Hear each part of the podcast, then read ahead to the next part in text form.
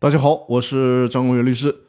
这下一周啊，我基本上全都是出差的工作，所以说我提前先把音频都录制好，免得耽误了音频的更新。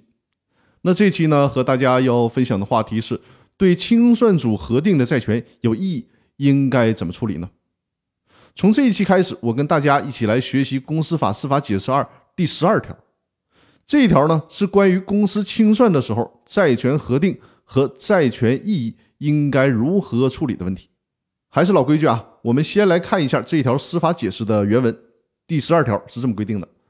公司清算的时候，债权人对清算组核定的债权有异议的，可以要求清算组重新核定；清算组不予重新核定。或者债权人对重新核定的债权仍有异议，债权人以公司为被告向人民法院提起诉讼请求确认的，人民法院应予以受理。这是什么意思呢？就说呀，在公司法的第一百八十五条里面规定了债权的申报和确认制度，也就是清算组应该自成立之日起十日内通知债权人，并且呢于六十日内在报纸上进行公告。债权人应当自接到通知书之日起三十日内，未接到通知书的，自公告之日起四十五日内向清算组申报其债权。但是呢，大家需要注意啊，你虽然申报了债权，但并不意味着申报多少债权，清算组就一定会确认多少。比如说，隔壁老王向清算组申报了三百万的债权，结果呢，清算组只确认了其中的二百五十万债权，差了五十万，清算组没有确认。这个时候，隔壁老王应该怎么办呢？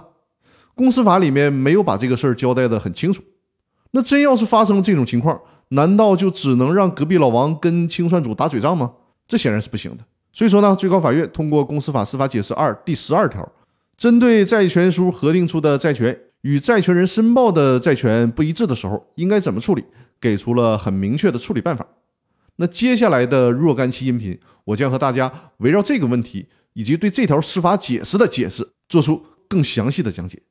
那好，本期的音频分享呢就到这里了。欢迎大家多多订阅我的《公司法大爆炸》的音频专栏，也欢迎大家把专栏推荐给你身边需要的朋友。总之就是鼓励大家多多订阅，多多转发，感谢各位的支持。那我们下周再见，谢谢大家的收听。